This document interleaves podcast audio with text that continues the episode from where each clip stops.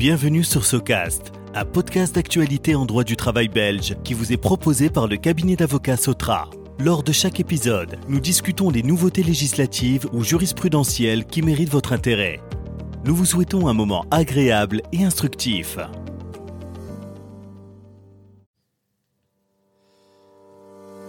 Bonjour à toutes et à tous, je suis Valentin Anquet, associé au sein du cabinet d'avocats Sotra, et je suis très heureux de vous accueillir pour ce nouvel épisode de SOCAST, notre podcast d'actualité en droit du travail.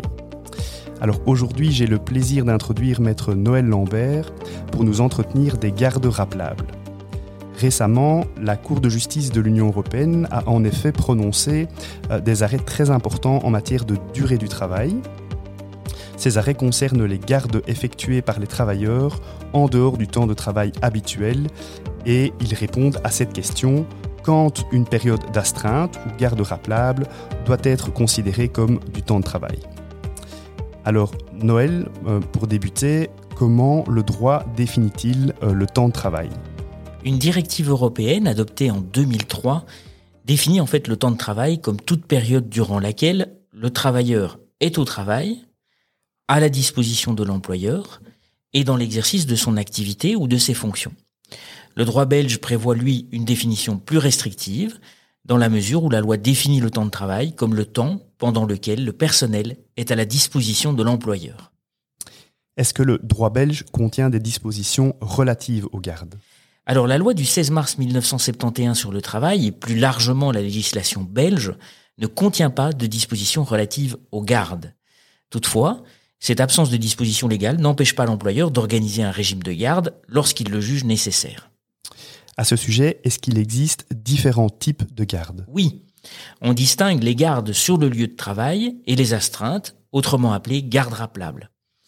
Dans le cadre d'une garde sur le lieu du travail, le travailleur est physiquement présent en un lieu déterminé par l'employeur. Le travailleur est disponible pour répondre à une demande, à un appel il est tout à fait possible que dans le cadre d'une telle garde, le travailleur n'ait aucune prestation à effectuer, voire qu'il puisse dormir tout ou partie de la période de garde.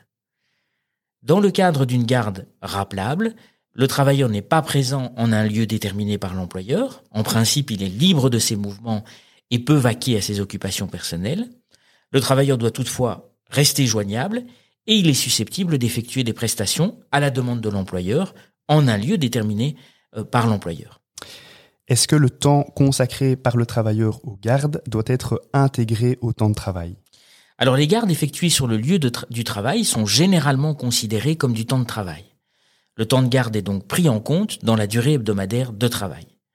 Dans plusieurs arrêts prononcés au début des années 2000, la Cour de justice de l'Union européenne a affirmé que l'intégralité du temps de garde devait être considérée comme du temps de travail, quelles que soient les prestations effectives durant la garde.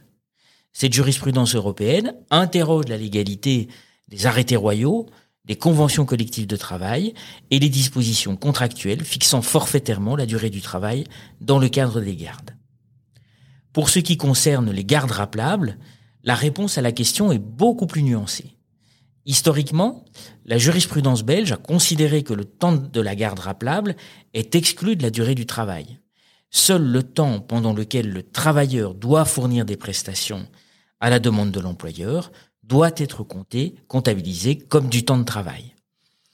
Un travailleur pouvait donc être astreint à de longues périodes de garde rappelable et finalement n'avoir que peu de temps de travail effectif pris en compte pour vérifier le respect de la durée hebdomadaire de travail.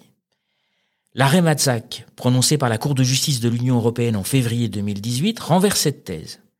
En effet, la Cour affirme que l'intégralité d'une période de garde rappelable doit être considérée comme du temps de travail lorsque les contraintes imposées par l'employeur affectent significativement la faculté du travailleur de consacrer du temps à ses intérêts propres. Si les restrictions à la liberté du travailleur sont très importantes, l'intégralité du temps de garde doit alors être considérée comme du temps de travail, même si le travailleur n'effectue aucune prestation durant cette période. Et arrivent enfin les deux arrêts de la Cour de justice de l'Union européenne euh, ce 9 mars 2021. Alors ces deux arrêts complètent l'arrêt Matzak de 2018. Ils sont fort intéressants car la Cour énonce quelques critères permettant de déterminer si le temps consacré à une garde rappelable doit être considéré comme du temps de travail ou non. La Cour propose ainsi une grille d'analyse que les employeurs, les juristes ou les juridictions peuvent utiliser pour évaluer si le temps consacré à une garde rappelable doit être considéré comme du temps de travail.